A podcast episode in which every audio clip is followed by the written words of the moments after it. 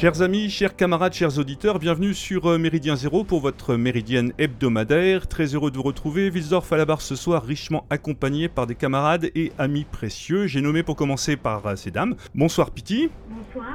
Euh, Arnaud Nodin qui l'accompagne bien sûr. Bonsoir Arnaud. Bonsoir. Et mon camarade de jeu radiophonique depuis ma première émission sur Méridien Zéro, l'inamovible, Jean-Louis Remégas. Bonsoir Jean-Louis. Comment ça va? Ah, inamovible, inamovible, inamovible confiné, ouais. Oui, voilà. voilà, je précise quand même que cette émission est enregistrée donc euh, par téléphone. Nous sommes plusieurs à, donc par téléphone, euh, compte tenu de la situation, bien évidemment. Et s'il y a des petits soucis de son ou autre, euh, je vous prie donc par avance de nous en excuser. Nous avons la grande joie de recevoir ce soir probablement un des esprits les plus pertinents et des plus prolifiques en matière de spiritualité et de métaphysique. J'ai nommé euh, Jean-Marc Vivenza. Bonsoir Jean-Marc. Bonsoir, bonsoir à vous tous. Pour une présentation plus en détail de vos travaux, Jean-Marc, je renvoie à nos auditeurs, je renvoie nos auditeurs à l'émission que nous avions enregistrée ensemble en décembre dernier. Mais pour résumer en quelques mots, je précise que vous êtes philosophe, écrivain, musicologue. Alors la musicologie, ça fait partie d'un passé, peut-être un peu lointain. On l'avait détaillé dans notre émission au mois de décembre, donc je renvoie là aussi euh, nos auditeurs pour un peu mieux comprendre euh, ce que vous faisiez à l'époque en matière euh, de, production sonore. Vos travaux font de vous un des spécialistes de la pensée en lien avec l'ésotérisme, l'ésotérisme occidental et oriental, notamment autour de la notion de tradition avec des ouvrages consacrés pour ne citer que euh, René Guénon, Jacob Böhm, Louis-Claude de Saint-Martin, euh, ainsi que vos travaux sur l'anthropologie qui vous amènent à repenser ce qu'il est conduit d'appeler les grands axes de la métaphysique à la lumière de la pensée de Joseph de Maistre, un auteur qui vous est particulièrement cher. Absolument. Voilà, vous venez d'éditer un ouvrage, c'était l'année dernière, Julius Evola et la voie héroïque du détachement parfait. Donc cet ouvrage aux éditions Archer, ce qui nous amène à notre thématique du jour axée autour de ce maître à penser que fut Julius Evola.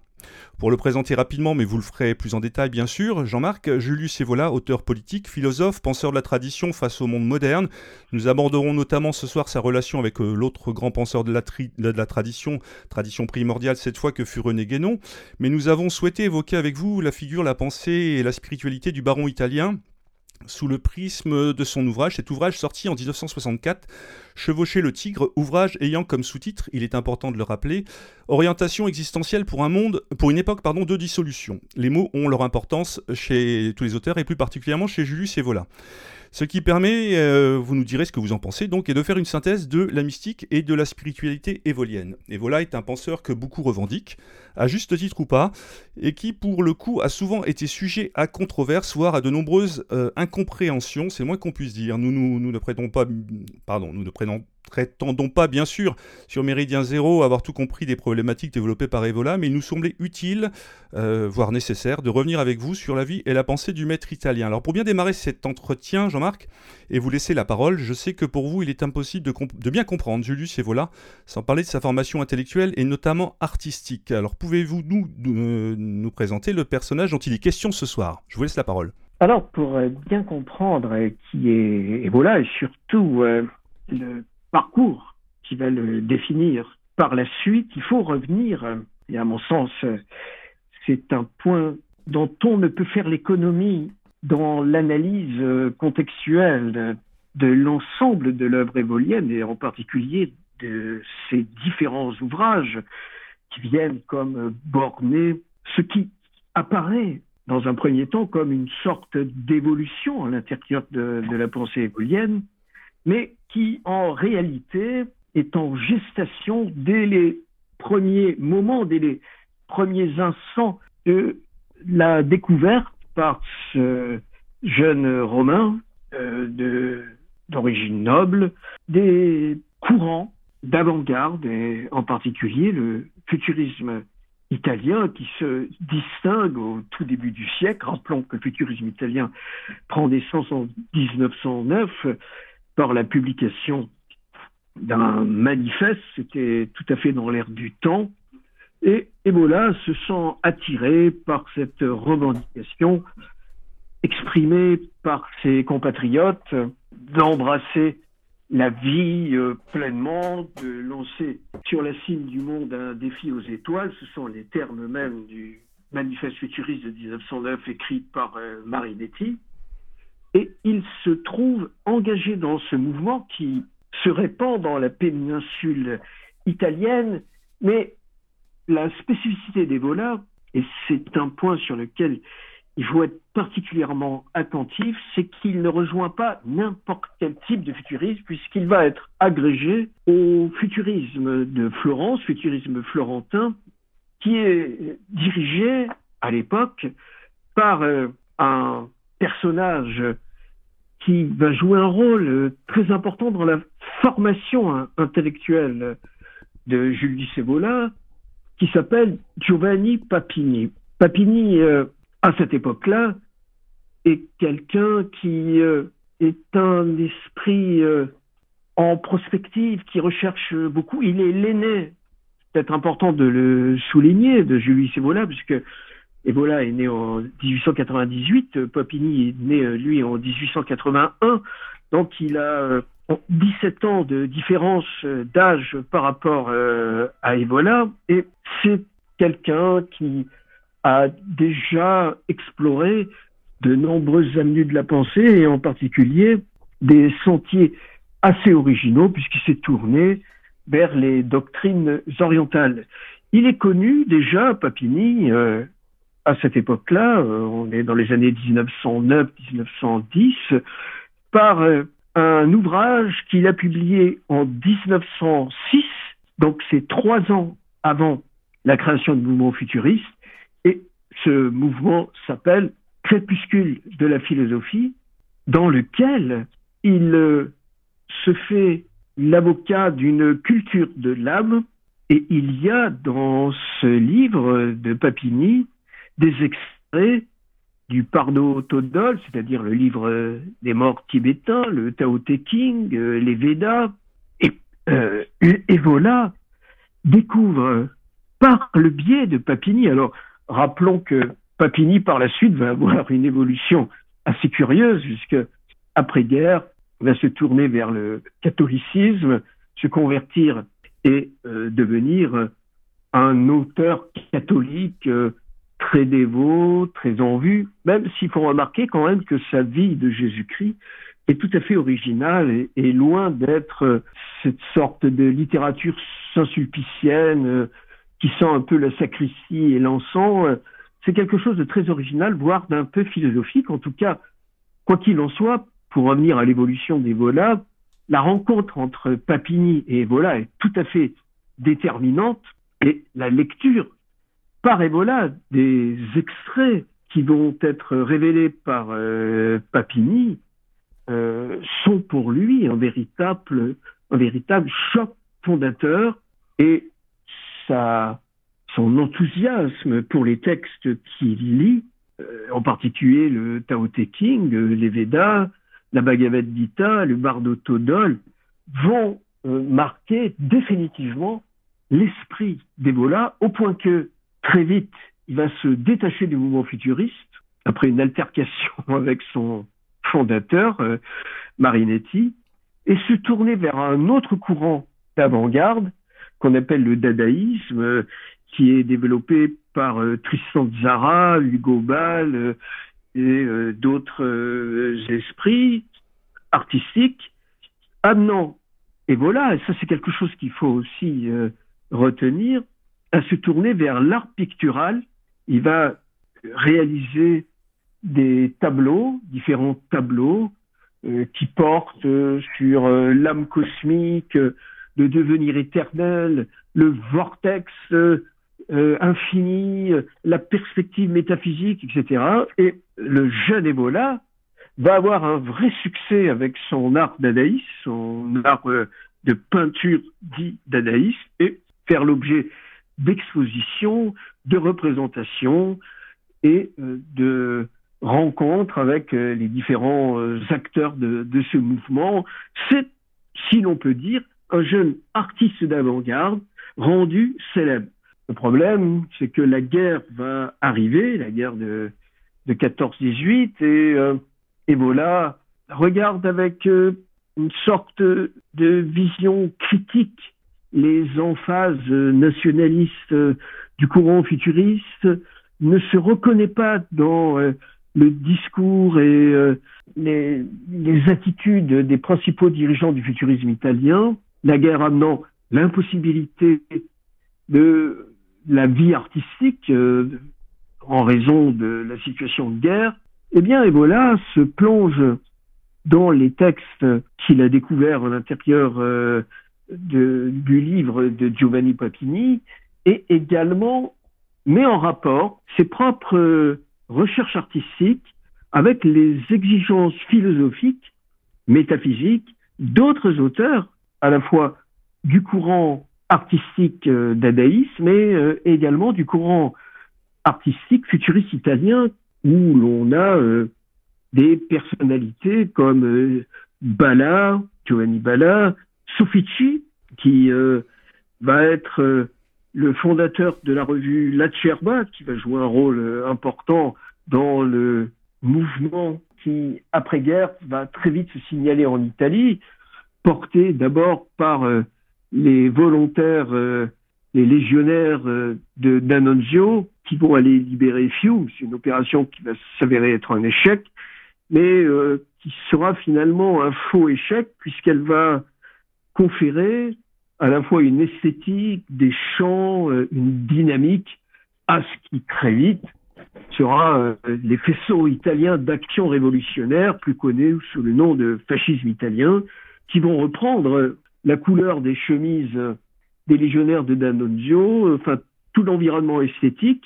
et donner à l'Italie le premier mouvement de ce que Ebola lui-même va définir comme la première tentative au XXe siècle de redressement vers la normalité, une tentative d'ailleurs qui juge assez incomplète, bourgeoise même à certains égards, et euh, les, les attitudes d'Ebola avec euh, ceux qui l'accompagnent vont être euh, dans les journaux, les, les, revues qui, qui, sont publiées à ce moment-là, d'essayer de conférer à ce mouvement de redressement une doctrine, une perspective euh, spirituelle qui soit autre que le catholicisme bourgeois afin de rattacher l'Italie euh, qui fait un peu sa, renaissance à l'esprit de l'Antiquité romaine, à la vision héroïque euh, du paganisme antique, euh, avec des références à des auteurs, à des personnalités qui puissent être emblématiques de ce à quoi aspire cette jeunesse italienne, quand même, il faut le reconnaître, exaltée et enthousiasmée par ce qui est en train de se passer en Italie. Et voilà, oui, je vous en prie. Euh, donc on peut tout à fait imaginer que, euh, et voilà, cette prise de conscience politique qui se fait au début des années 20 euh, aurait bien, très bien pu ne pas se faire et, voilà aurait pu ne rester qu'un artiste, aussi brillant soit-il, un peintre de l'époque dada, de l'époque dadaïste. Alors, je pense qu'il y a plusieurs facteurs qui vont amener Ebola vers les avant-gardes politiques, c'est d'abord que la réalité de son temps est inséparable de l'actualité politique qui est en train de se jouer en Europe.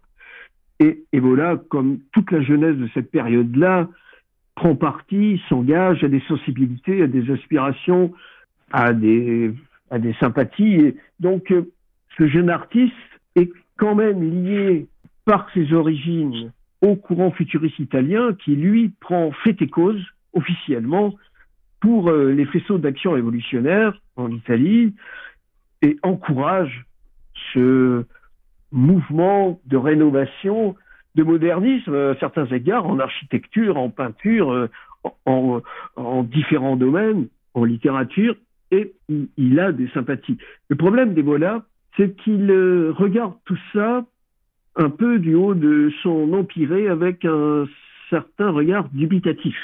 Pourquoi? Parce que Ebola est un esprit inquiet qui revient à la sortie de la guerre avec une, une sorte de sentiment d'inutilité et d'absurdité du monde. Il va d'ailleurs traverser une véritable période euh, sombre euh, pour ce qui le concerne. Il fait usage de psychotropes et le regard qui porte sur la vie le conduit à considérer qu'au fond tout ça, et il pense d'ailleurs très sérieusement à mettre fin à ses jours. Il a dans l'intention de se supprimer.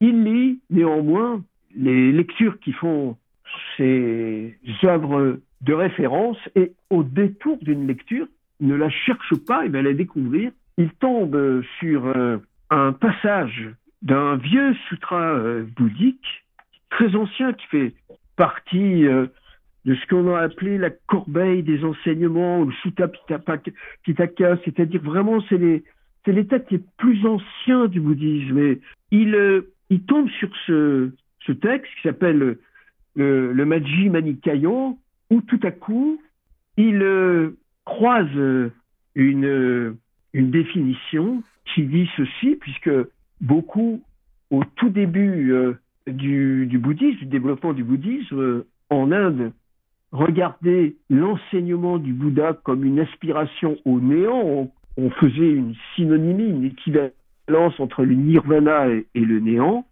Et il tombe sur ce, cet extrait du texte qui dit celui qui prend l'extinction comme extinction, qui pense extinction comme étant ancienne et se réjouit de cette perspective d'extinction, celui-là ne connaît pas véritablement la nature de l'extinction.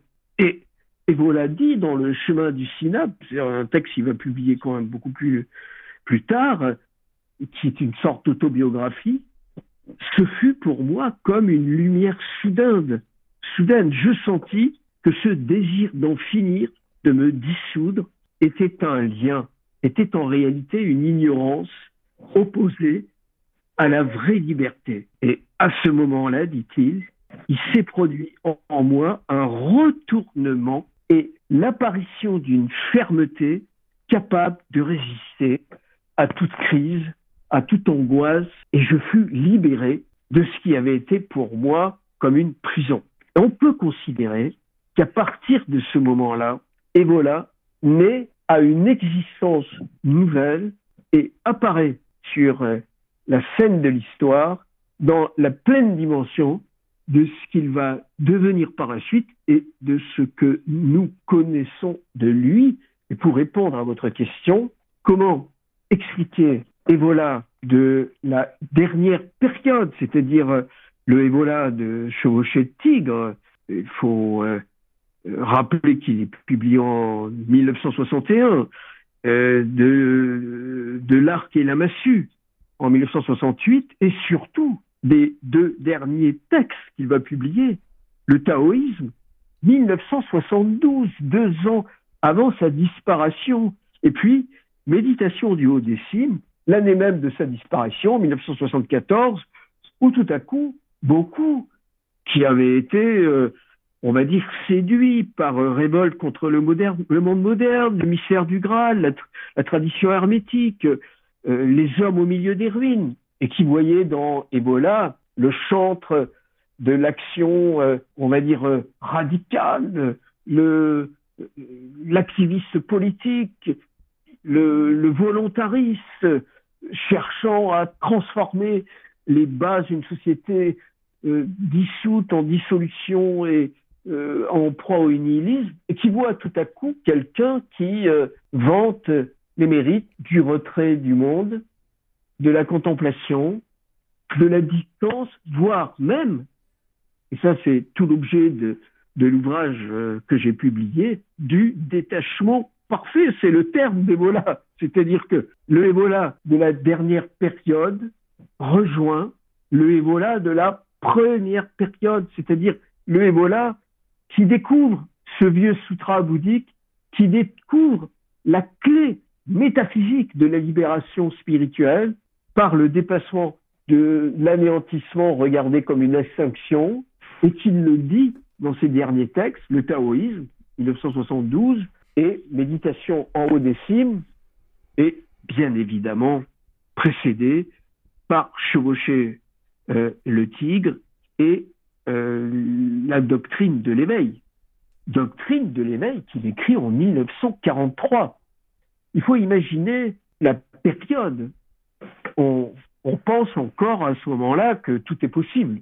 Je veux dire, sur le plan de la perspective des puissances de l'acte. Et euh, lui sort un, publie un texte, la doctrine de l'éveil, dans lequel il approfondit la métaphysique bouddhique. Il approfondit la, perspective spirituelle de la libération, comme on dit euh, dans les voies orientales. Et entre la doctrine de l'éveil et les hommes au milieu des ruines, il n'y a que dix ans qui séparent ces deux textes. Or, c'est le même auteur, la même pensée, la même vision et la même approche. Ce qui fera que lorsqu'à la libération, Ebola va être inquiété pour euh, ses positions, ses sympathies et son action pendant la guerre, il pourra dire, mais si vous me condamnez, il faut condamner le Platon de la République et du banquier, il faut condamner la Bhagavad Gita, il faut condamner les Lao il faut condamner le Bouddha, parce qu'en réalité, je ne dis rien d'autre que tout ce que ces maîtres de sagesse ont dit, il y a pour l'homme une possibilité de résoudre les grands problèmes existentiels qui se présentent à lui au titre de son expérience et de sa vie, mais il y a aussi une possibilité d'accéder à un modèle civilisationnel qui échappe à la dissolution et au nihilisme, car de la même manière qu'il y a une voie pour l'âme, pour l'esprit, à aller vers la plus haute dimension qui est en lui au niveau anthropologique, il y a aussi, pour les civilisations, une possibilité d'échapper aux pièges dans lesquels l'entraîne une humanité grégaire, des passions psychologiques non résolues, une sorte de course à l'hédonisme, à l'individualisme, pour aller vers la plus haute dimension de l'homme, qui peut être aussi également la plus haute dimension civilisationnelle. Tout ça se rejoint, tout ça prend sens et explique à la fois orientation, les hommes au milieu des ruines, chevaucher le tigre, mais aussi révolte contre le monde moderne. Tout se tient, il n'y a pas de dichotomie, il y a une unité complète. Simplement, si on aborde les textes sans avoir une vision globale, eh bien, on n'accepte pas à la compréhension générale de l'œuvre évolienne. Euh, des questions peut-être? Camarade Wilsdorf, justement, j'ai une remarque et des questions pour revenir à ça. Est-ce que, par rapport à ce que vous venez de dire, euh, Jean-Marc Vivenza, on peut dire qu'en quelque sorte, euh, quand euh, Evola, au sortir de la Première Guerre mondiale, s'intéresse à ce qui s'est passé à Fiume et a eu un moment un regard sur ce qu'on a appelé, d'un terme générique, l'ordre nouveau, en tout cas les partisans de l'ordre nouveau, est-ce que justement il ne s'y est pas intéressé? Parce que par rapport à déjà son évolution de jeunesse, y compris son dadaïsme, il y a vu une dimension proprement spirituelle, je dis bien euh, spirituelle, je ne parle pas de dimension religieuse, hein, une dimension spirituelle qui s'opposait à un matérialisme euh, sous ces deux formes, qu'il soit sous la forme, on va dire, euh,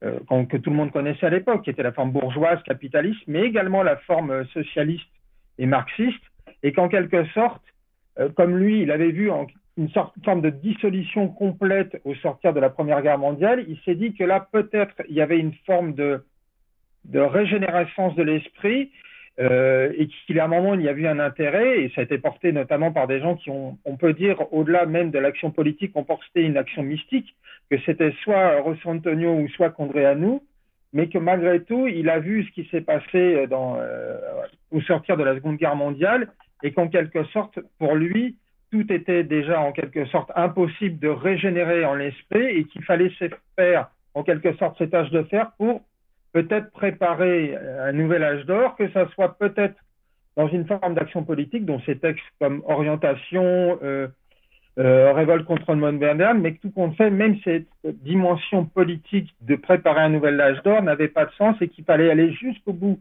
de la dissolution, qu'il y avait une dissolution complète et qu'en attendant la coagulation, il fallait aller jusqu'au bout. Et donc, c'est peut-être les œuvres du dernier temps dont vous avez parlé, comme donc Chevaucher le mais également euh, du haut des euh, du haut de Sim, ou euh, euh, on va dire les textes de, de, ces dernières années avant sa mort.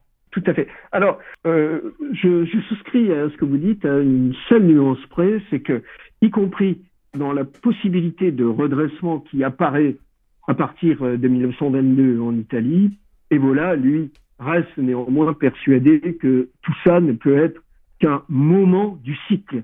C'est-à-dire que même en 1922, même au tout début euh, de la possibilité de cet ordre nouveau qui s'installe en Italie, Ebola ne se fait guère d'illusions.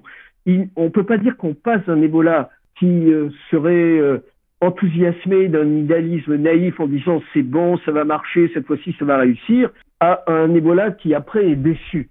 Euh, L'Ebola de la toute suite immédiate après guerre 1918-1919, c'est un Ebola qui est déjà persuadé qu'on est entré depuis déjà longtemps dans une phase de descente, de chute. Pourquoi? Parce qu'il adhère à la théorie des cycles qu'il a trouvé chez Fabre d'Olivet, qu'il a trouvé euh, chez euh, différents auteurs euh, du patrimoine à la fois ésotérique, mais aussi dans le cadre des Védas. Et il pense que, de toute manière, nous sommes en fin de cycle, mais qu'il peut y avoir, dans cette période, malgré tout, des moments, des instants qui échappent à la pente fatale. Alors, bien sûr que après la Seconde Guerre mondiale, le jugement va être plus encore renforcé et plus encore noirci sur l'impossibilité de redressement en cette période. Et ce qui pouvait représenter comme des espérances dans les années 20, 30, 40 deviennent, après-guerre, cette fois-ci, une déception. Et dans la tête d'Ebola, mais c'est vrai pour euh, à peu près tous les grands acteurs de ceux qui ont participé de cette période, c'est fini. Il y a quelque chose qui a été détruit, renversé et aspiré aujourd'hui. C'est ce qui va dire aux jeunes générations qui le lisent. Ne vous trompez plus de période. Les moyens qui ont permis avant-guerre, c'est-à-dire celle du militantisme politique classique, coller des affiches, distribuer des tracts, les manifestations, l'action de rue, aspirer au grand soir, etc., n'ont actuellement plus aucune possibilité d'agir sur la réalité. Donc le discours se fait beaucoup plus, si l'on peut dire, euh, dubitatif. Mais euh, des tout premiers temps, c'est quelqu'un qui évidemment se dit il faut tout faire pour que cet ordre nouveau qui veut renverser l'ordre ancien ne tombe pas dans les pièges du consumérisme et du matérialisme, voire même de la religiosité bourgeoise catholique, et puisse embrasser une mystique païenne, pour le coup, qui est la possibilité de rattacher cette énergie naissante avec les grands enthousiasmes des premiers siècles de l'Antiquité, et pas seulement les premiers siècles de l'Antiquité au titre de l'organisation politique, de la vision architecturale ou organisationnelle, mais également au niveau spirituel, le culte de Mitra, les dieux païens, faire en sorte que la religion du disque solaire prenne le pas sur euh, la religion du désert, comme il le dit, que la sensibilité féminine ne soit pas happée, détruite, ligotée par euh, la sensibilité euh, euh, sentimentale de cette religiosité chrétienne qui pour Ebola est une catastrophe et a amené l'Occident dans la situation dans qui se trouve. Alors, je profite de cet éclairage pour dire qu'Ebola est dans des courants avec Sofici, avec d'autres, qui sont à l'origine de revues comme euh, La Torée ou Récrour qui défendent ces positions-là et euh, qui luttent en particulier au moment où le régime va signer les accords de Latran en 1929 et où on voit très bien qu'il y a une inflexion des positions premières du fascisme italien et où Mussolini est en train un peu de manger son chapeau et de faire des compromis avec euh, la bourgeoisie catholique, et, si l'on peut dire, met de, de l'eau dans son vin et modère l'anticléricalisme qui était le sien, l'anticléricalisme des futuristes italiens, et fait des compromis. Et ce qui va se passer, quand même, faut jamais l'oublier, c'est que à la fois Sofici, qui est un hiérarque du parti, mais euh, Evola lui-même, sont conviés à mettre un peu un bémol à leurs remarques, on apprécie leur solidarité et leur fidélité par rapport au, régime, mais on regarde avec euh, une sorte de déplaisir réel, le fait qu'ils insistent sur les limites de ce régime naissant, et donc Cour Acerba, La Torre sont des revues qui sont conviées soit à cesser leur parution, soit de mettre un peu un couvercle, si l'on peut dire, sur euh, leur manière de s'exprimer. Et c'est d'ailleurs ce qui va se passer, ce qui fait que Ebola, en interne, c'est-à-dire à, l'intérieur du régime, euh, va être regardé comme un esprit euh, un peu dérangeant, un électron libre, et fera partie, si l'on peut dire, des franges critiques du, du, régime qui s'installe, qui se développe, qui devient un régime de gouvernement, un régime de gestion, et qui évidemment euh, encourage et favorise l'Église, euh, la piété euh, religieuse des populations, ne se lance plus dans des diatribes sur la religiosité populaire, ce qui a le don de particulièrement contrarier Ebola et ceux qui sont autour de lui, ce qui fait d'ailleurs qu'Ebola va regarder avec sympathie ce qui se passe outre-Rhin et ce qui se passe au Japon. Là, pour le coup, pour le Japon, avec euh, une civilisation qui n'est pas marquée par le christianisme et qui a d'ailleurs réagi très violemment contre le christianisme et qui pour lui serait peut-être euh, le modèle le plus représentatif de ce qu'il faut attendre d'une une civilisation normale avec euh, le Bushido, les samouraïs, le, culte de l'empereur, les dieux tutélaires. Là, pour lui, il y a une vraie admiration hein, de la civilisation japonaise, incontestablement. Quant à ce qui se passe en Allemagne, évidemment, il aperçoit dans euh, le régime allemand des tendances paganisantes. Il euh, lit Rosenberg avec plaisir il a de, la sympathie pour tous ces courants, et c'est d'ailleurs ces courants à l'intérieur du régime allemand qui vont inviter Ebola à donner des conférences, alors même, c'est aussi un paradoxe, que le même régime, pour les mêmes raisons que le régime italien, le met un peu à la marge, le regarde un peu comme une sorte d'esprit euh, problématique et ne favorise pas ce qui pourrait apparaître comme euh, un facteur de division à l'intérieur du régime en troublant les bons catholiques ou les bons luthériens pour euh, l'Allemagne avec euh, des discours par trop paganisants, vantant les mérites et les nécessités d'un recours au paganisme, d'un recours aux forêts, on pourrait dire pour faire court. Peut-être des questions? Jean-Louis Pidgey Oui pour revenir sur euh, l'idée de, cycle évoquée par euh, Jean-Marc Vivenza, effectivement, euh, Evola revient au début, on constate ça dans, dans Chevauché de Tigre. En fait, il n'y a, pas effectivement de rupture dans son œuvre puisqu'elle elle s'inscrit dans un cercle.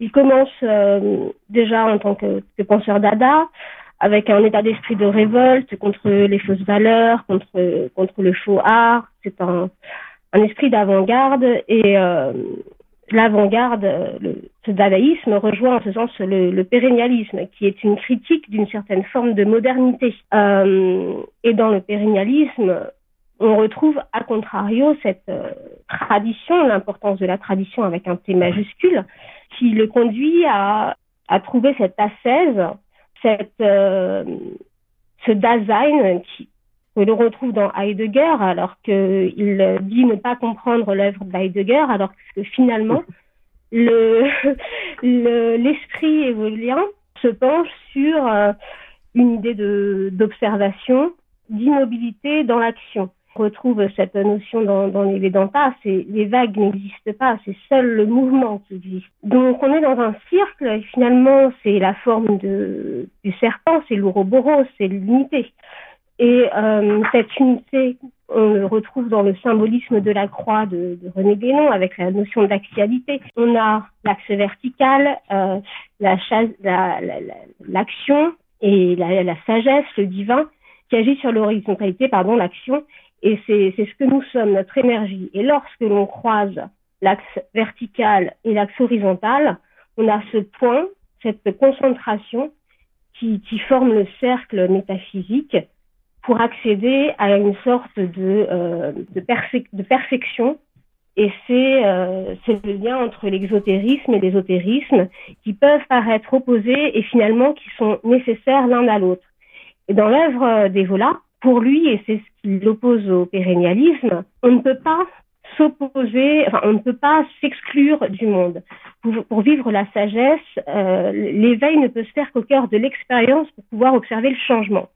Et cette notion est importante chez Evola, car il est encore en marge avec cette idée de forêt euh, que certains euh, pourraient croire, pourraient comparer à un éloignement. En fait, pour Evola, la forêt peut être en ville, elle peut être partout. La forêt est intérieure, c'est son état d'esprit, c'est ce qu'il appelle la, race de l'esprit. C'est la race nordique, l'étoile qui le guide, en fait, c'est l'étoile du Nord, qui, sur laquelle euh, une, opposition avec Guénon, qui euh, fait un état d'esprit euh, similaire au niveau des croyances et des dogmes. Alors c'est tout à fait exact parce que il y a chez Ebola une approche qui n'est pas celle contemplative de Guénon, qui a réellement une, une sensibilité de brahman, si l'on peut dire, et qui aborde chaque façon de se situer dans le monde en fonction de la dimension sacerdotale de l'homme. Chez Evola, c'est pas du tout le, le, cas puisque il a une conception qu'on appelle, euh, pour faire court, euh, celle des kshatriyas.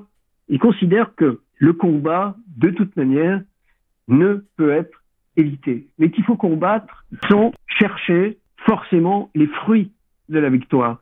C'est ce qu'il appelle le détachement et ça fait partie d'ailleurs de l'art du, du, Bushido ou la libération des, des fruits de l'acte dans la Bhagavad Gita. C'est ce qui permet de se confronter au monde, et quoi qu'il en soit du résultat, de toute manière, de s'y confronter debout, pas réduit, pas soumis, pas dans une position d'acceptation. C'est une différence notable parce que, en effet, chez Guénon, il y a une sorte de vision globale où, de toute manière, l'agir et le non-agir n'ont pas plus d'importance. Vous faisiez allusion à cette question du symbolisme de la croix. Il est très juste de signaler qu'elle porte en son centre le véritable point axial à partir duquel est mise en route comme on dit dans le bouddhisme, la roue de la vie, le cycle des, civilisations, le, le, cycle des périodes.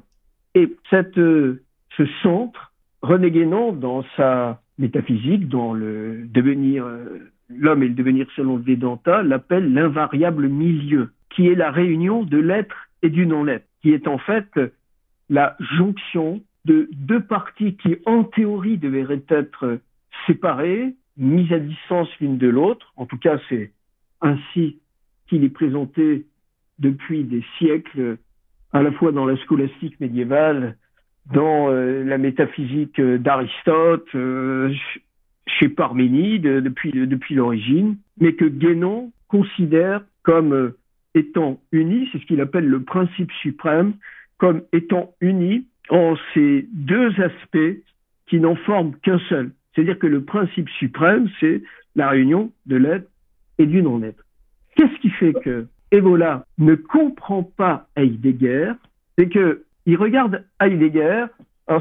C'est vraiment le, euh, on peut dire le, croisement entre deux personnalités absolument essentielles du XXe siècle, mais il regarde Heidegger comme le chantre de l'absurde existentialiste et il en a l'image que renvoient des penseurs comme Sartre, comme euh, Merleau-Ponty, comme euh, Gabriel Marcel avec l'existentialisme chrétien, qui se nourrissent d'Heidegger, voire même euh, de certains psychanalystes comme Biswanger et autres. Et il se dit, il y a dans le Dasein heideggerien, en réalité, une détermination, et c'est pas faux hein, ce que dit Heidegger, il y a une détermination de l'être au monde qui relève, au passage, euh, on voit là les influences de Saint-Augustin sur euh, Heidegger, refermons la parenthèse, bon, quoi qu'on pourra en parler un peu plus tard,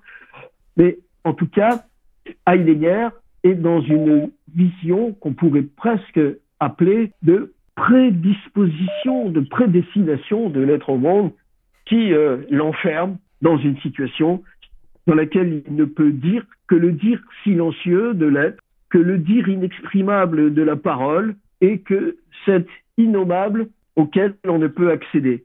Ça, c'est inacceptable pour Ebola. Parce que même la dimension la plus suressentielle, la plus haute de l'être ou du non-être, elle est accessible à l'âme, à l'esprit, qui recherche sa communion avec la dimension transcendante, avec le divin. Rien n'empêche à l'âme de pouvoir rencontrer cet inexprimable suressentiel pour une raison bien simple. C'est que le présupposé philosophique d'Ebola, contrairement à Heidegger, c'est celui de l'individualisme absolu, de l'individu absolu. C'est-à-dire, c'est on pourrait dire d'une certaine manière que Ebola est plus proche de Husserl que Heidegger ne l'est. C'est un, paradoxe, parce que euh, Husserl, comme on sait, est le maître de, de Heidegger, même s'il va y avoir un conflit entre les deux. Ebola, lui, participe de la grande, de la grande histoire, du grand courant de l'ontologisme métaphysique à travers euh, les temps, euh, Schelling, Hegel, Fichte, il, il ne peut, euh, Giordano Bruno et d'autres, il ne peut pas accepter cette impossibilité dans laquelle le Heidegger, en particulier de la lettre sur l'humanisme, et puis de tous les textes qui vont venir après, euh, plonge euh, le, le Dasein, qui est un spectateur passif de quelque chose qui le dépasse, contre lequel il ne peut rien, et face auquel il est impuissant, qui amènera les penseurs existentialistes, et en particulier Sartre, à dire, alors si c'est le cas, l'homme est une sorte de fétu de paille dans un univers qui n'a aucun sens, tout est absurde, et nous sommes projetés dans une situation, est une sorte de balancier entre des perspectives inutiles, mais qui n'ont pour elles comme seule vertu que de nous distraire de la factualité du temps, et de l'autre un impératif face à l'inutilité, à l'absurde, qui nous contraignent un jour ou l'autre à quitter ce monde. On n'a rien compris de ce que l'on avait à y faire et qui de toute manière ne mène à rien. Et là, Ebola dit non, ça, je ne l'accepte pas. L'homme a à réaliser la dimension propre de sa relation au monde. Ce monde n'est pas absurde, il y a un sens à l'intérieur des choses et l'homme en est le miroir par excellence. Alors, à la différence de, René Guénon, qui lui euh, fait de l'homme non pas un miroir, mais un prêtre, un sacerdoce, quelqu'un qui est là pour réaliser le culte intérieur de la célébration des mystères sacrés de cette présence au monde et devenir un libéré vivant qui doit travailler à s'extraire de l'illusion de la Maya. Pour Ebola, l'homme a, à embrassé pleinement la dimension temporelle et factuelle de la réalité, quitte à s'y confronter, quitte à s'y perdre, même s'il le faut, pour réaliser qu'il n'y a ni libération ni illusion, qu'il n'y a en réalité aucun éveil à chercher, parce que depuis toujours, l'esprit est éveillé. Rien n'a jamais manqué. Rien n'a jamais fait défaut. Pourquoi? Parce que là, il touche à l'essence même de la métaphysique bouddhique. Rien n'est jamais né. C'est ce qu'on appelle le Adama. Rien n'a jamais été créé. C'est ce que dit le Bouddha. Il y a un chemin, mais nul n'y enfin, il y a, il y a un chemin pour aller vers les libérations, vers le nirvana, mais nul n'y chemine. Pourquoi? Parce qu'il n'y a pas de nirvana. Il n'y a pas de libération à chercher. Tout est comme cela doit être. Les choses sont comme elles doivent être. Et là, on touche à la notion de nécessité en réalité, rien n'échappe à ce qui a toujours été tel qu'il devait être. Et Ebola accède à ce moment-là à la compréhension de la plus haute sagesse, sort du dualisme métaphysique, rejette à la fois Guénon, mais aussi Heidegger, et regarde ce monde avec les yeux du détachement. Tu es ce que tu es parce que c'est moi qui te confère ton être et ton existence. C'est moi qui suis le témoin par ma conscience de la réalité de ce qui est. Et voilà est un condisciple de Berkeley, est un condisciple du Bouddha en effet, mais est en réalité un élève de toute cette école spirituelle qui place d'abord et avant tout la conscience au niveau de l'ultime. Il est hegelien d'une certaine manière. Il refuse d'être enfermé dans la détermination. Pourquoi? Parce qu'il n'y a pas de détermination au final. En réalité, tout ça est un piège dialectique. C'est une sorte de jeu, de lila, comme on dit euh, en sanskrit, de, de, piège natif qui est le jeu éternel de Shiva dans les Himalayas, qui une fois danse sur le pied droit et une fois danse sur le pied gauche, mais la danse, elle, sera éternelle. Il n'y a rien à changer. Tout est comme il doit être. Ni nirvana, ni samsara, ni illusion, ni éveil, ni extinction, ni fin de l'extinction. On revient au premier moment de l'éveil. Euh, Julius Evola, par la rencontre avec ces versets du Majjhima Manikayo, celui qui prend l'extinction pour l'extinction n'a rien compris à ce que signifie l'extinction. Euh, j'aimerais revenir, euh, Jean-Marc, sur, euh, sur cette idée d'individualisme en lien avec, avec le, rôle politique qu'a pu avoir, qu'a pu avoir Evola auprès du, du, du, régime fasciste. Est-ce qu'il n'y a pas là un paradoxe justement de parler d'individualisme alors que ce sont des régimes qui ont essentiellement un incarner, incarner la masse, le groupe. Euh, Et est-ce que dans sa pensée politique, euh, Evola lui-même a cherché à, être un petit peu le, théoricien d'une certaine forme de fascisme ou a-t-il été rapidement mis à l'écart parce qu'il il, n'était pas, je dirais, orthodoxe euh, dans la pensée? Est-ce qu'il n'y a pas là un paradoxe de parler d'individualisme pour quelqu'un qui a été récupéré par des systèmes politiques, même s'il s'en est affranchi par ailleurs, par la suite, pardon? Alors, euh, je pense qu'il faut mettre un bémol sur le fascisme italien, à savoir que je rejoins Giovanni Gentile, ce n'est pas un mouvement de masse, le mouvement italien. Ce n'est pas quelqu'un qui, euh, ce n'est pas un courant qui a cherché à réduire l'individu à la masse.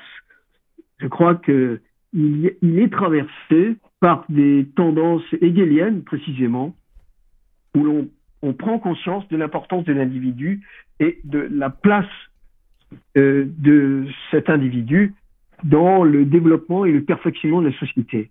C'est ce qui le différencie très nettement d'ailleurs du national-socialisme allemand, du communisme et des autres mouvements que, pour le coup, euh, sont vraiment des, courants de dissolution de, de l'individu.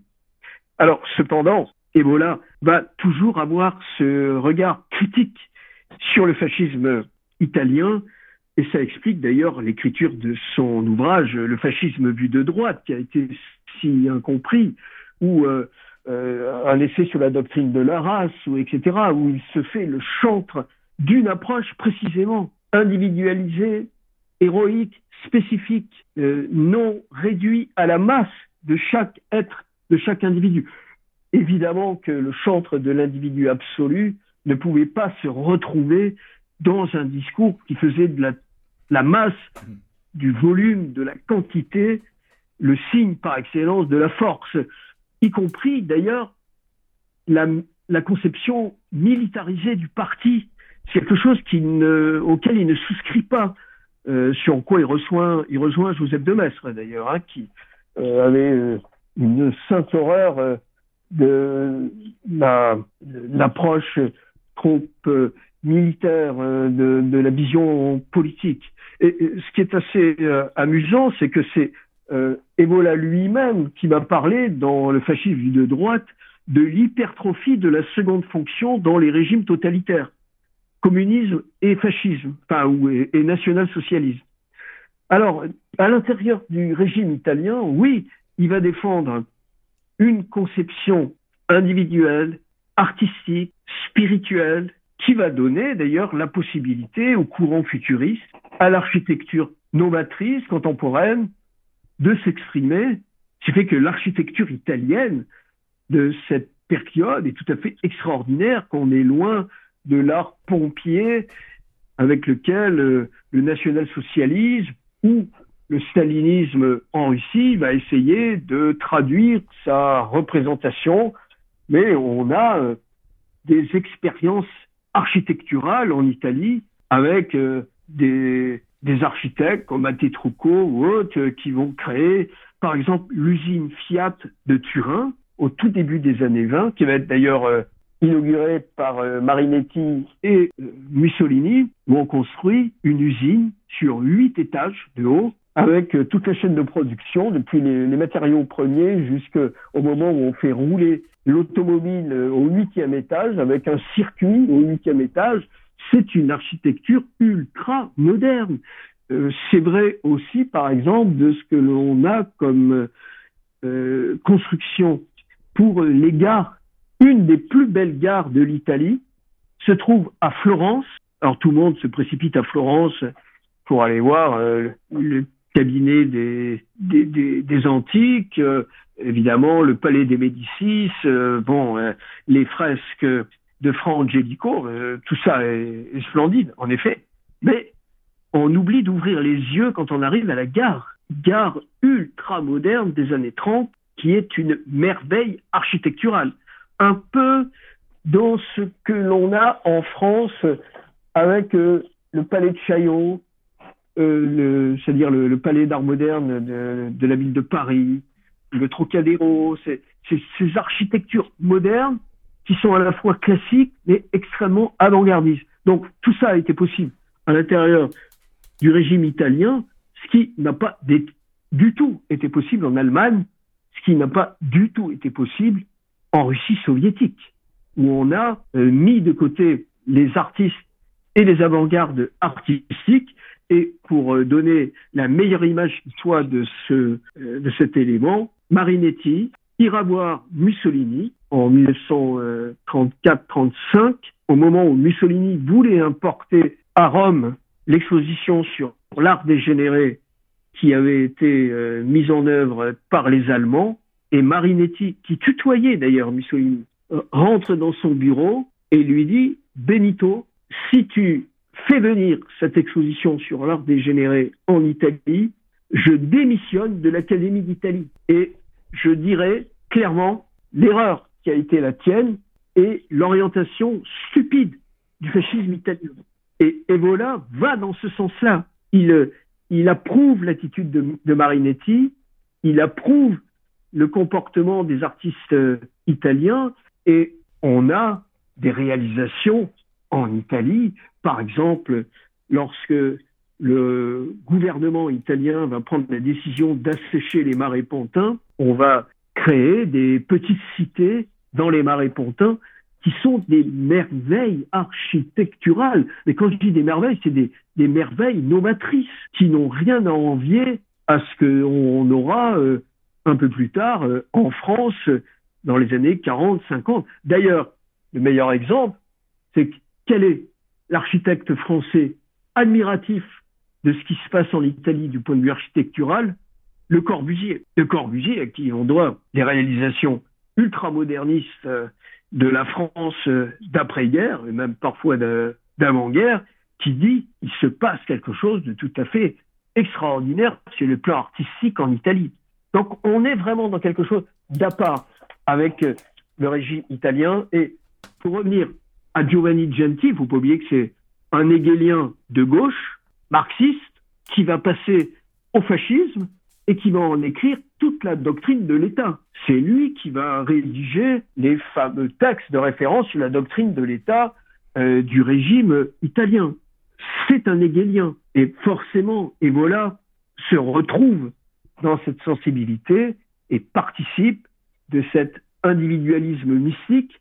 Il ne faut jamais oublier que derrière Hegel, il y a Franz von Bader, et derrière Franz von Bader, il y a Louis-Claude de Saint-Martin et Jacob Böhm. Et c'est Franz von Bader qui fait lire Jacob Böhm à Hegel. Et qu'est-ce que lui amène Jacob Böhm à Hegel? Eh bien, c'est la dialectique. C'est la compréhension du mouvement infini dans l'histoire. Et on rejoint ce qu'on disait précédemment, ni début, ni fin, ni commencement, ni arrivée, ni illusion, ni éveil, ni nirvana, ni samsara. Donc ça, c'est quelque chose. C'est le noyau dialectique, métaphysique d'Ebola, mais c'est aussi le noyau dialectique, métaphysique en art qui a fait le futurisme italien, qui a fait le mouvement dadaïsme, et c'est ce qui explique ce que n'ont comprennent pas certains traditionnalistes que Ebola, à la fin de sa vie, continue à peindre des tableaux dadaïstes et les donne à des galeristes pour des expositions. L'éternel féminin qui peint à la fin de sa vie et qui est euh, présenté dans des galeries à Londres, à Paris euh, ou ailleurs, sont des tableaux qui sont peints dans les années 60-70, où euh, est à son chevalet. Et qu'est-ce qu'il peint? Eh bien, euh, des éléments de la culture de l'âme. Ce qu'il avait écrit au tout début de ses premiers moments de son activité artistique et dans des textes, d'ailleurs, qui vont être la, on pourrait dire la référence constante de, de à travers toute son histoire, où qu'est-ce qu'il cherche? Il le dit d'ailleurs dans le paysage obscur du paysage intérieur, l'ère leibniste, c'est-à-dire l'éveil, la lumière, l'ibris euh, de la tradition noxique. C'est euh, la, la, il appelle ça la novitas radicale, ce qui jamais ne peut être réduit par euh, la volonté appropriatrice de l'homme et de son intelligence. C'est quelque chose qui s'ouvre à l'esprit comme euh, une euh, perspective infinie. Et il y a là des, éléments qui sont tout à fait extraordinaires, qu'on va retrouver d'ailleurs en France chez Alfred Jarry, chez Hugo Ball, chez, Bala aussi. Il ne faut pas oublier que la, la, conception, on pourrait dire presque religieuse, de, Giacomo euh, euh, c'est euh, la, possibilité d'aller vers une religiosité poétique de l'infini comme horizon éternel de l'esprit humain. C'est il y, a, y, a, quand même quelque chose de tout à fait extraordinaire. Je, je, rappelle que dans le premier manifeste du futuriste, on parle de la nécessité, c'est ce qui va d'ailleurs entraîner Ebola à aller vers le futurisme, on parle de la nécessité euh, de se dresser face à, à l'armée des étoiles ennemies. Les, les jeunes lions de la solitude, c'est des, c'est des terminologies de Basilide, de Valentin. Ils parlent de, de hauts venus, de hors venus, des autres, de ceux qui sont au-delà des étoiles. On, est dans euh, la, conception euh, de l'ab immis fundamentis, à savoir de ce qui jamais ne pourra être brisé, jamais ne pourra être dissous et qui relève du futur éternel. Donc, euh, quand on approche cette dimension, à ce moment-là, tout s'éclaire dans la compréhension d'Ebola et on se dit, mais ce, ce, ce est un métaphysicien absolument génial. Il possède les clés du devenir éternel et il a pour nous, en cette période de ruine et de dissolution, les clés afin que l'on puisse traverser la période et éviter d'être happé par les différents pièges qui nous sont tendus. Arnaud, quelques réflexions peut-être? Euh, Moi j'en ai, euh, pour revenir sur euh, un élément, et effectivement un terme que l'on utilise beaucoup depuis le, début de, cette émission, c'est le terme de dissolution. Or, il y a souvent, dans certaines traditions, euh, ou certains travaux, on va dire, euh, souvent on parle de dissolution qui est liée à la coagulation, et parfois il y a des réflexions, on va dire, de l'ordo ab chaos, c'est-à-dire que du chaos qu'entraîne la dissolution, il, il peut naître un nouvel ordre, et on va revenir peut-être à une opposition euh, importante. on parlait tout à l'heure de l'opposition entre euh, Evola et Heidegger, peut-être revenir un peu sur l'opposition entre Evola et Guénon, et notamment sur une, un point important qui est sur la question des sociétés initiatiques. Est-ce que c'est justement quand euh, Evola critique certains aspects de certaines sociétés initiatiques par rapport à Guénon, est-ce que justement, est-ce que c'est pas la conviction euh, on disait au début de cette émission que pour Evola, tout est terminé et qu'il faut aller jusqu'au bout, et que en quelque sorte, c'est un peu le guerrier qui prend un peu de haut le, en quelque sorte, le brahman, le prêtre qui croit encore que même si certaines formes sont malgré tout euh, déviées, euh, peut-être devenues vulgaires ou profanées au sens le plus fort du terme, sont encore opérantes. Est-ce que justement, c'est pas une cette question effectivement importante de l'opposition entre le, guerrier et le brahman, cette question des sociétés initiatiques. Absolument, absolument, parce que pour Ebola, on l'aura compris parce que l'on a exposé la possibilité à réaliser l'éveil, elle peut se faire chez chacun en dehors de toute forme de structure. Et il y a chez Ebola la conviction très ferme qu'il y a la, la possibilité d'une compréhension métaphysique de manière extra-organique sans pour autant appartenir à telle ou telle société secrète, euh, forcément une chaîne de transmission.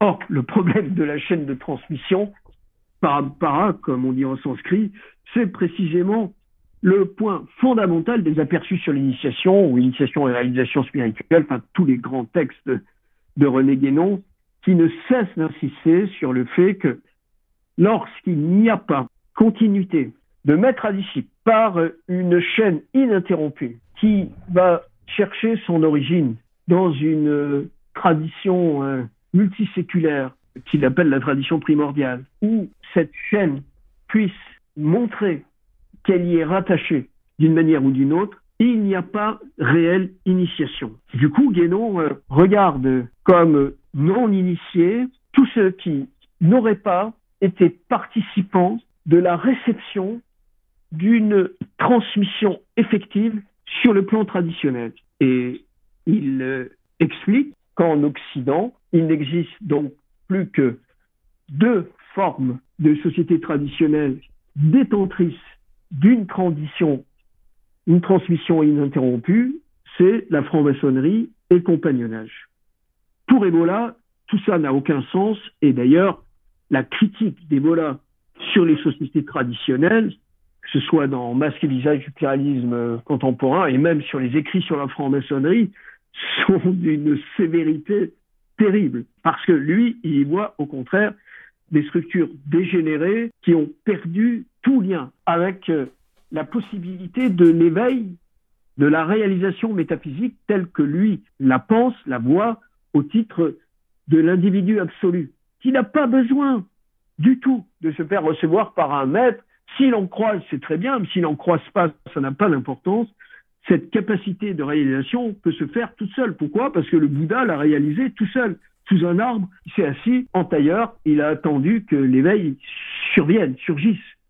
Et euh, ce qui est assez amusant, c'est que Ebola et Guénon vont citer quand même le même exemple en Occident de possibilité d'éveil extra-organique, à savoir Jacob Bum.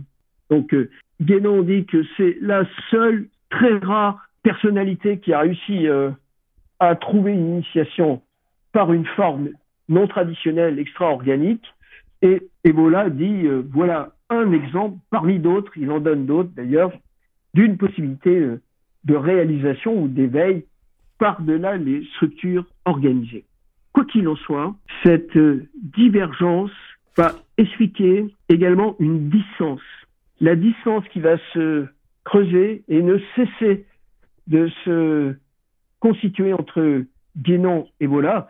La deuxième distance, évidemment, participe euh, de leur approche très différente de la nature du bouddhisme, traditionnel ou non traditionnel, et évidemment, Ebola opte pour euh, le caractère traditionnel du bouddhisme, alors que René Guénon, en lui, euh, optera, on le sait dans les premiers temps de ses écrits, pour une vision très sévère du bouddhisme, qui le le désigne comme étant un protestantisme d'Asie, asiatique, c'est-à-dire en gros, euh, euh, Bouddha est pour euh, l'Asie ce que Luther a été pour le, le, christianisme en Occident.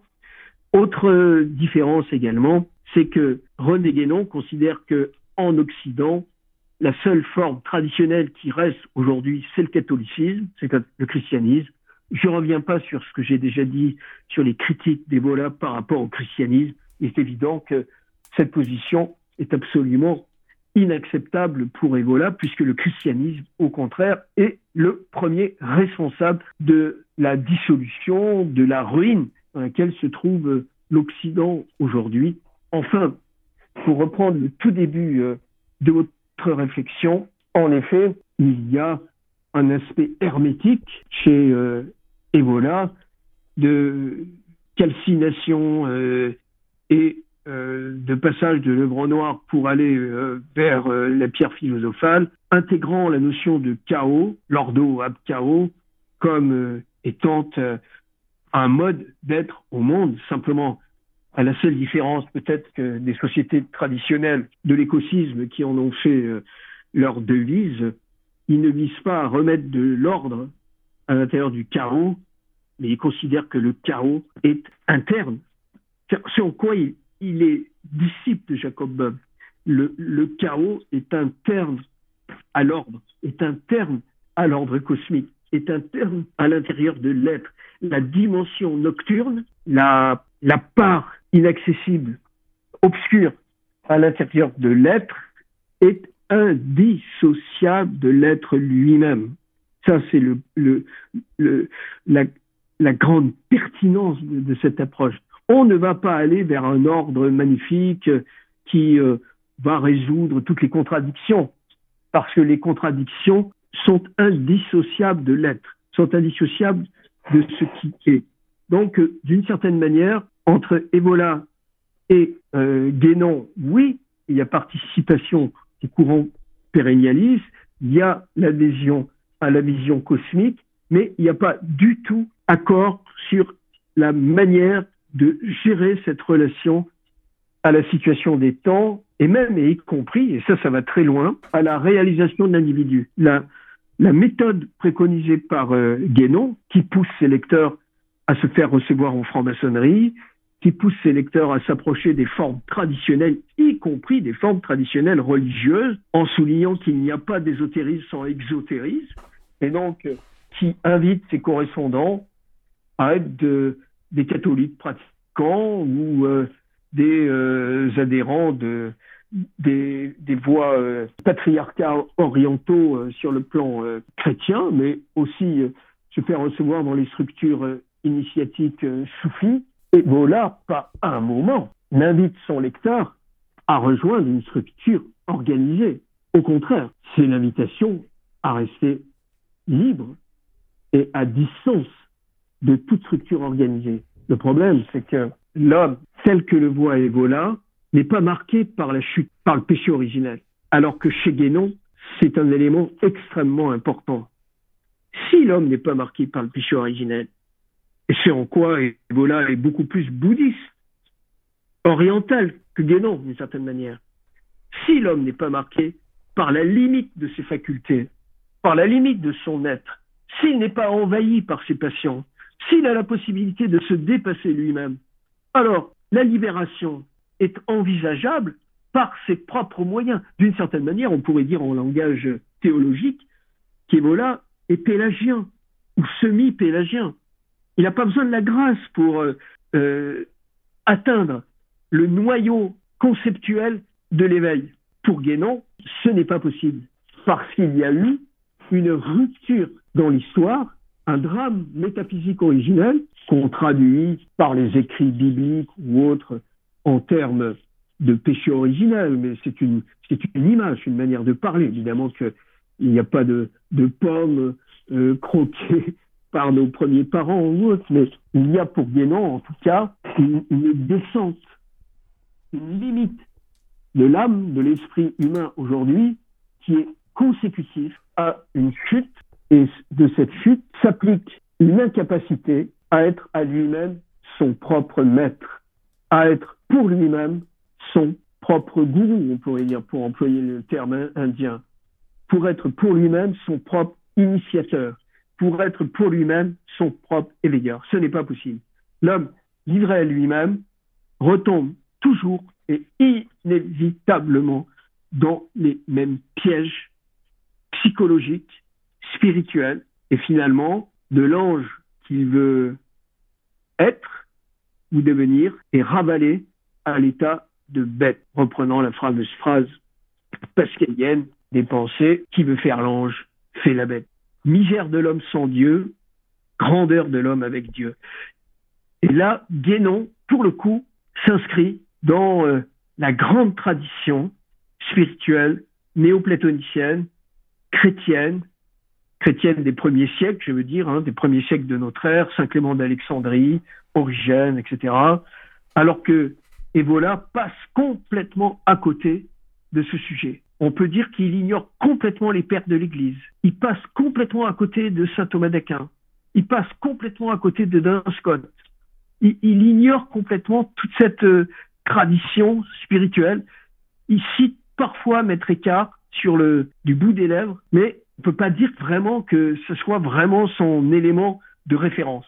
Alors qu'évidemment, du côté de Guénon, on a quelqu'un qui est quand même nourri à la fois par son éducation, par son approche de saint Thomas d'Aquin, par son approche de la scolastique médiévale, par sa connaissance des pères de l'Église, qui est nourri d'une tradition qui le fait aller vers une anthropologie que je qualifie à titre personnel d'exacte, alors que l'anthropologie d'Ebola souffre de ce manque. À mon avis, c'est le, le manque, le grand manque d'Ebola. C'est la question de l'anthropologie. Mais autrement, euh, il y a adhésion, néanmoins, en effet, à une même conception traditionnelle, globale. Néanmoins, elle n'est pas négociée de la même manière pour l'un et pour l'autre, en raison des présupposés que je viens d'exposer, mais qui sont absolument essentiels et fondamentaux. La preuve en est d'ailleurs que le courant ébolien s'est dissous. On revient à ce terme qui a été fortement employé, mais utilisons-le. S'est dissous dans quoi? Dans l'activisme politique, dans la recherche d'un ésotérisme prométhéen de type euh, euh Crowley, euh, Abbaye euh, voix de la main gauche, euh, euh, usage des psychotropes, enfin usage de, de, tout ce qui est, favorise les états modifiés de conscience, ou paradoxe pour ceux qui s'en sont sortis. À titre personnel, j'en connais plusieurs amis, camarades de, des jeunes années qui ont fait quoi? C'est un, un, paradoxe complet. Ils sont passés à l'islam. En, par, en particulier, tous les amis italiens sont euh, tous passés à l'islam euh, du côté des, des, milieux égoliens.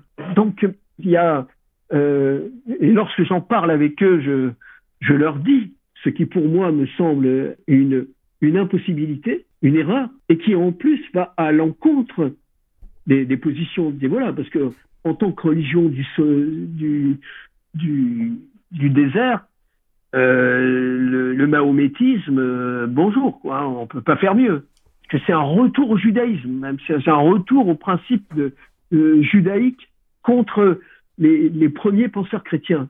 C'est un renforcement de, de, des prescriptions légales du judaïsme. C'est un paradoxe complet. Or, qu'est-ce qui se passe du côté guénonien Ça, faut le reconnaître. Eh bien, il y a recherche. Alors, bien sûr qu'il y en a beaucoup qui sont passés du côté musulman, mais néanmoins, pour beaucoup d'autres, et euh, j'en fais partie, il y a eu une recherche des voies traditionnelles qui pouvaient conférer en Occident les moyens de la transmission du sacré, les moyens de la transmission initiatique, les moyens d'engager l'individu dans une œuvre de reverticalisation, de perfectionnement personnel et par euh, l'enseignement reçu, par les formes transmises, inscription dans un cadre multiséculaire capable de traverser les temps. Parce que le problème de la doctrine évolienne, c'est qu'elle permet en effet à celui qui l'utilise d'être un viatique pour ne pas être englouti par le nihilisme contemporain, mais elle a beaucoup de difficultés à lui permettre de fédérer toutes ses volontés afin de créer les courants de solidarité de première ou deuxième fonction aptes à négocier le rapport au monde moderne. Or, seul dans nos environnements, et la période actuelle le démontre, si besoin en était, enfermés dans nos catacombes, dans le frontière limitée de nos habitacles, nous sommes impuissants. Nous ne pouvons rien. La seule manière de pouvoir réaliser le dépassement de la période, c'est par la solidarité entre les âmes fortes, entre ceux qui refusent de cheminer à genoux à l'intérieur des ruines. Et cette chaîne de solidarité spirituelle et métaphysique doit être formalisée à l'intérieur de structures qui ont été adaptées, créées, édifiées précisément pour passer la période. Donc, on peut dire qu'on a avec ces deux maîtres deux flambeaux, deux lumières, mais également deux méthodes qui ne s'opposent pas, bien évidemment, au contraire, qui se complètent. Et on peut dire que Guénon, par sa vision brahmane, sacerdotale, pense que l'homme est nécessairement obligé d'avoir à apprendre les formes rituelles des liturgies et du culte primitif qu'Adam, au titre générique hein, de ce nom, avait à célébrer en Éden avant la chute, avant la séparation. Et ces formes sont accessibles ici et maintenant. C'est-à-dire que les devoirs de l'âme première sont les devoirs que nous avons dans notre présent. Mais sans lien avec les formes qui les transmettent, comment on fait? Eh bien, on fait rien. Alors, on peut lire des textes libérateurs, on peut s'enthousiasmer sur euh, le Tao Te Ching, le Majjhimina Kayo, sur les sutras du Bouddha, du Bouddha sur le Bardo Todol, etc. Mais on n'est ni taoïste, ni moine de l'Himalaya, ni disciple de Shankara qui nous permet, par notre naissance, d'être reçus dans les, monastères euh, shankariens euh, du sud de l'Inde. Et si l'on veut euh, se rattacher à quelque chose, qu'est-ce qui nous reste? Ben, C'est d'ailleurs le raisonnement qu'ont fait les, la plupart des disciples d'Ebola.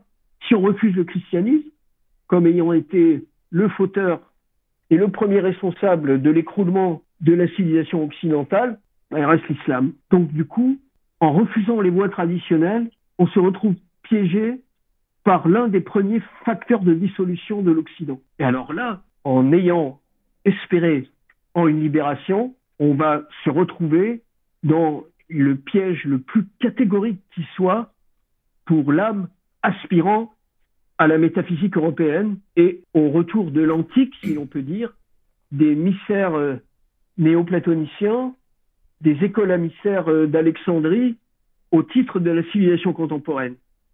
Parce qu'il y a eu cette erreur de jugement à un moment, elle n'est pas gigantesque, mais enfin, elle a suffisamment d'importance pour qu'on puisse la signaler, c'est qu'à un moment, considérer le christianisme comme facteur de dissolution empêche de regarder l'histoire du christianisme comme étant notre propre patrimoine, notre propre héritage, comme les cathédrales médiévales, comme étant les cathédrales de l'esprit, l'art gothique comme étant véritablement la plus belle expression du paganisme antique, que la liturgie célébrée traditionnellement on va dire jusqu'à Vatican II, était sans doute la plus belle expression de liturgie païenne, ce qui est le cas d'ailleurs, que les, cathédrales de la pensée sur le plan métaphysique, que sont Maître Écart, Saint Thomas d'Aquin, Duns Scott, Scott Erigène, sont les plus belles expressions de la continuité du débat entre Aristote et Platon, qu'il n'y a pas de rupture. Et ça, il faut le reconnaître, Guénon,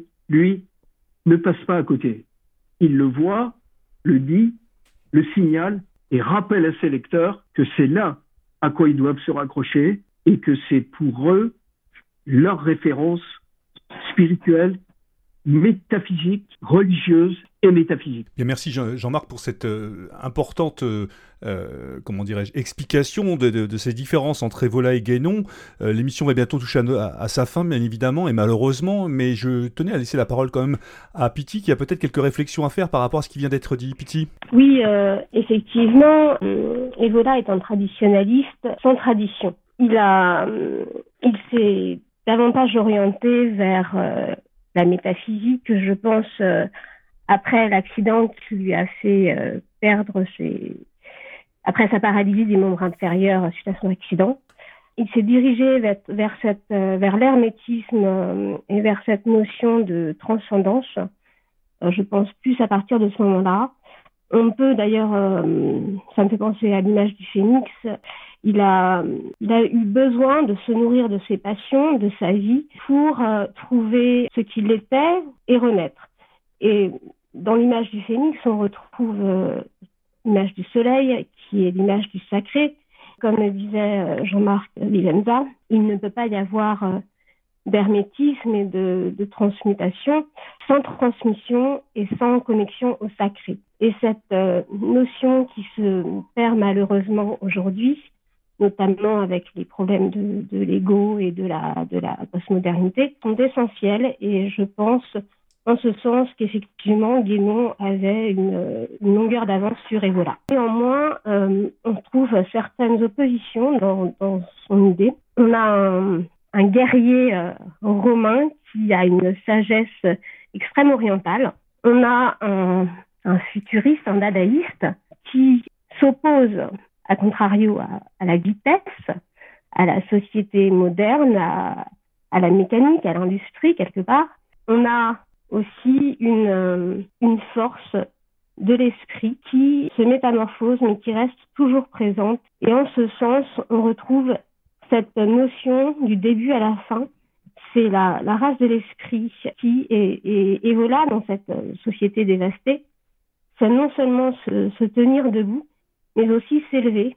Euh, il s'élève au-dessus des, ruines. Et je pense que ce sera, c'est malgré tout un, penseur euh, d'avant-garde ça restera à vie un penseur dada, en avance sur son temps, et je pense qu'il a pu exercer cette, cette euh, dissolution grâce à sa, à sa connexion peut-être inconsciente au phénomène sacré. Je, souscris, je souscris absolument à ce qui vient d'être dit. Ebola reste extrêmement utile. Au-delà du fait que c'est souvent un personnage croisé dans la jeunesse dans nos lectures de jeunesse. En tout cas, ça l'a été pour moi et il a joué un rôle euh, important. C'est un auteur qui faisait euh, mon ma nourriture quasi euh, journalière à une certaine période, qui a cette faculté d'enthousiasmer l'esprit et de, au fond, nous, nous faire croire que tout est possible, que rien n'est impossible à, à l'esprit volontaire, à celui qui le, qui le veut, à celui qui le cherche, à celui qui est assoiffé euh, de libération et d'exigence spirituelle et métaphysique. Et de ce point de vue, reste un grand maître, c'est un passeur, c'est un témoin, c'est euh, une, une figure absolument essentielle au titre des références à la fois culturelle, existentielle et spirituelle. On a besoin d'Ebola, on doit travailler avec Ebola, mais je rajouterai chose. Lorsque Guénon nous explique tous les éléments qui figurent dans ses ouvrages, qui sont remarquables, on sort de la lecture de Guénon en se disant, bon, il faut que je me mette en quête d'un rattachement traditionnel. C'est à peu près la réaction de 98% des lecteurs attentifs de René, René Guénon, qui vont donc euh, entrer en quête, euh, engager un cheminement pour se dire où est-ce que je pourrais trouver un rattachement traditionnel. Alors, le plus simple, c'est déjà de regarder autour de chez soi quelles sont les formes exotériques de religiosité qui pourraient être le moins possible dégradées. Ce fait que souvent, euh, les lecteurs de Guénon se tournent vers le catholicisme traditionnaliste qui pratique les liturgies d'avant Vatican II, ou vont euh, vers euh, les patriarcats, les chapelles représentant les patriarcats euh, des églises orientales, quelle que soit leur origine, russe hors frontières, grec, copte, etc. Voire plus rarement chez les soufis, confréries soufis, mais ça reste quand même notable. Beaucoup de lecteurs d'Ebola de, de René Guénon euh, sont allés vers euh, la tradition soufie pour être attachés à une tradition spirituelle et vont dans les confréries, passent à l'islam, etc. À la différence des, des, des lecteurs d'Evola sans considérer que c'est une religion du désert, sentimentale ou autre, puisque il faut pas oublier que pour René Guénon, euh, l'islam a vocation à fermer le cycle, alors que l'hindouisme l'avait ouvert. Bon, fermons la parenthèse. Quoi qu'il en soit, c'est la première démarche. Pour les autres, les recherches d'un exotérisme va, pour la plupart, les faire se tourner vers euh, les différentes expressions de la franc-maçonnerie en, en Occident. Or, hélas, euh, la situation de cette franc-maçonnerie n'est pas plus enviable que le monde moderne, dont elle est la meilleure expression, et dont on pourrait même dire qu'elle représente les cours du soir, de manière à en accélérer la décomposition.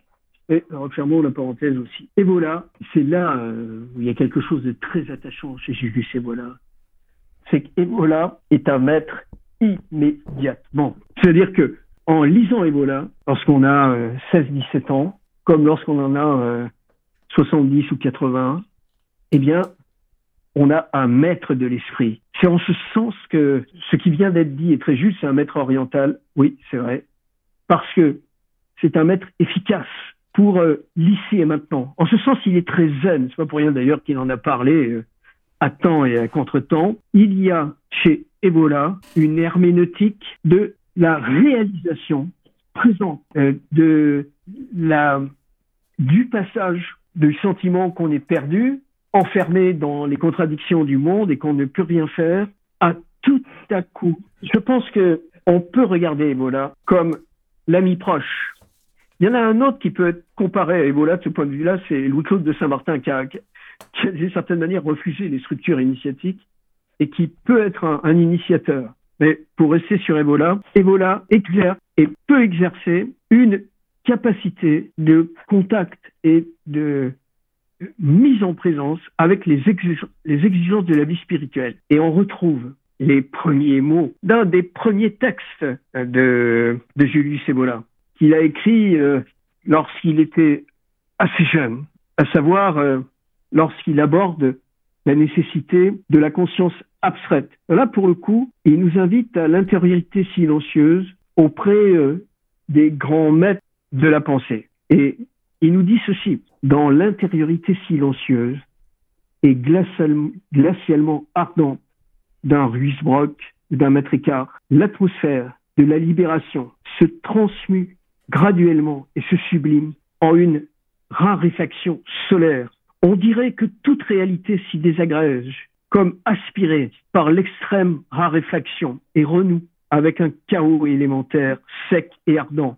Mais à celui qui a totalement pénétré la nature, il apparaît que cette incohérence, cette folie, ne sont qu'apparences derrière lesquelles palpite en une luminosité métallique le sens de l'absolu, liberté du moi et de l'âme. Ça, c'est Ebola dans toute sa splendeur, c'est Evola dans tout ce qui pour nous est absolument essentiel, c'est celui qui nous fait comprendre qu'ayant été reçu ou non dans les structures initiatiques, de toute manière, à l'intérieur de nous se joue le grand drame métaphysique originel et que nous avons à y répondre, quel que soit notre âge, quelles que soient les périodes, quelle que soit la situation dans laquelle nous nous trouvons, et que de l'intensité avec laquelle nous allons nous investir dans cette réponse dépend notre capacité d'atteindre à l'essence même de la lumière éternelle et infinie. En ce sens, la voie héroïque du détachement parfait peut également être définie comme une voie héroïque de la réalisation spirituelle et métaphysique parfaite. Bien que je crois que sur ces paroles qui peuvent être euh, mettre un terme à notre émission, merci, euh, enfin je vous le propose, chers amis, merci Jean-Marc Vivenza pour, euh, pour votre disponibilité. Je crois que nous aurions pu continuer très longtemps à discuter ensemble, tant le sujet est vaste et tant et tant il y a de choses à dire, bien évidemment. Euh, je rappelle que vous avez euh, sorti récemment, l'année dernière, aux éditions Archer, Julius Savola et la voix héroïque du détachement parfait. Nous remettrons en ligne la plupart de vos ouvrages, et ils sont nombreux, euh, disponibles pour la plupart, certains étant victimes de leur succès beaucoup plus difficilement trouvables. Il me reste donc à vous remercier pour votre disponibilité, et j'espère que les auditeurs, au travers de vos propos, auront euh, une approche différente, en tout cas une approche, on va dire, plus spirituelle, plus métaphysique de l'œuvre d'Evola. Euh, C'était important de pouvoir la partager avec vous. Vous êtes le bienvenu sur Méridien Zéro, ce fut un grand plaisir de vous recevoir. Euh, Arnaud et, et Piti, peut-être euh, un petit mot de la fin, si vous aviez un, quelques, petit commentaire à rajouter avant que nous nous quittions. Bah, moi, vais terminer un commentaire parce que je pense que c'était très important, en tout cas les derniers propos de, de Jean-Marc Vivenza, de montrer la, je veux dire, la profondeur et la dimension euh, euh, métaphysique d'Evola, parce que même, on va dire, dans nos milieux, dans notre mouvance, on a souvent associé pendant très longtemps à une espèce de justification du nihilisme, une certaine forme de nihilisme qui a donné le terrorisme noir, en tout cas sous cette appellation, qui a eu lieu en Italie dans les années 70 et 80. Et je pensais important de dire qu'Evola, justement, c'est pas du tout cette espèce de justification du nihilisme, mais c'est peut-être paradoxalement la meilleure réponse au nihilisme actuel. Cher Jean-Marc? Absolument. ça me semblait essentiel et je suis très heureux des, euh, des propos euh, justement que vous avez euh, rappelés et surtout de la, des derniers propos justement sur cette espèce de fulgurance lumineuse euh, qu'est euh, l'œuvre d'Evola. Je crois que c'est absolument essentiel parce qu'il nous permet d'éviter tous les pièges catégoriques dans lesquels euh, sont tombés beaucoup, hélas. Et voilà nous laisse un patrimoine tout à fait extraordinaire, mais aussi cette conviction profonde, au-delà des formes classiques de la religion. Il y a l'inconditionné, la réalité supérieure, tant à l'être qu'au non-être, à toute image spécifiquement. Et c'est le propre de toute la perspective métaphysique que de nous permettre d'y atteindre Das Gottheit, comme disait Maître Eckhart en parlant de la déité, quand on a compris qu'en réalité, l'œuvre de Julius Evola n'avait pas d'autre but que de nous rendre contemporains de notre origine comme de l'éternité, à ce moment-là, le rapport au monde change du tout au tout, en sachant que le futur n'a jamais commencé et qu'il est un infini qui ne cessera jamais. Bien, je crois que ce seront les mots de la fin. Encore un grand merci, au risque de me répéter, cher Jean-Marc. Je vous propose que nous restions en contact, bien évidemment, car euh, vos réflexions, votre réflexion, vos réflexions multiples sont euh, source de, de, cheminement, source, euh, comment dirais-je, de, solutions à, des époques euh, comme celles que nous vivons, difficiles, où on se rend compte que ben, les solutions politiques ne sont pas, et de loin, ne sont plus en tout cas, ou n'ont peut-être jamais été réellement des solutions pratiques vous nous proposez d'autres types de solutions, des cheminements plus spirituels qui sont essentiels et qu'il est important de faire partager. Donc merci pour tout ça, je vous dis donc à très bientôt. Euh, vous êtes le bienvenu donc comme je le disais sur, euh, sur, sur nos ondes et je vous propose donc de rester en contact et je vous dis donc merci, un grand merci à tous, merci à Piti, merci à Arnaud. Malheureusement je crois que euh, notre ami Jean-Louis Romégas a eu un petit souci de téléphone, il a quitté précipitamment notre euh, et rapidement notre discussion. Nous pensons bien à lui, voilà, et je vous dis comme d'habitude à l'abordage et pas de quartier. Salut à tous, merci, au revoir. Merci. Merci, au revoir Jean-Marc, bonne soirée. Au revoir à vous.